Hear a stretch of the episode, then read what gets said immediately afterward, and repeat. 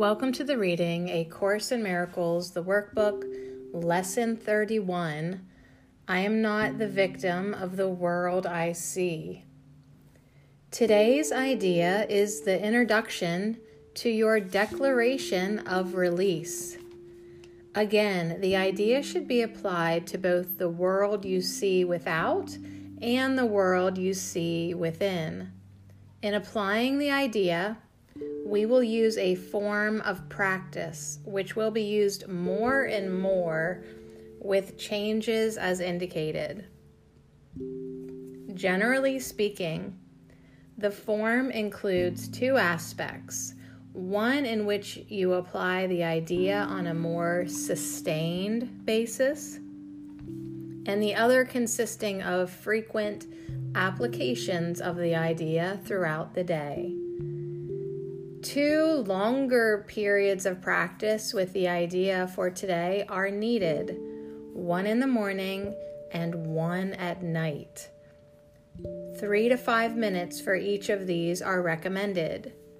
During that time, look about you slowly while repeating the idea two or three times.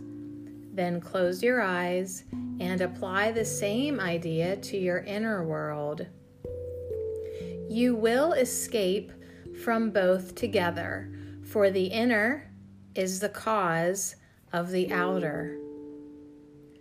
As you survey your inner world, merely let whatever thoughts cross your mind come into your awareness, each to be considered for a moment and then replaced by the next. Try not to establish any kind of hierarchy among them. Watch them come and go as dispassionately as possible. Do not dwell on any one in particular, but try to let the stream move on evenly and calmly without any special investment on your part. As you sit, and quietly watch your thoughts. Repeat today's idea to yourself as often as you care to, but with no sense of hurry.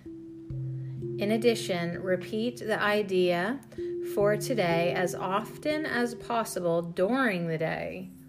Remind yourself that you are making a declaration of independence in the name of your own freedom and in your freedom lies the freedom of the world.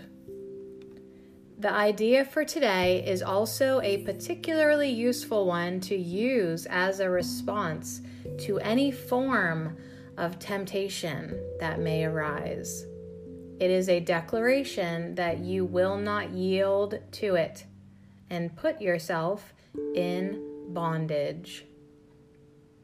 Lesson 31 I am not the victim of the world I see.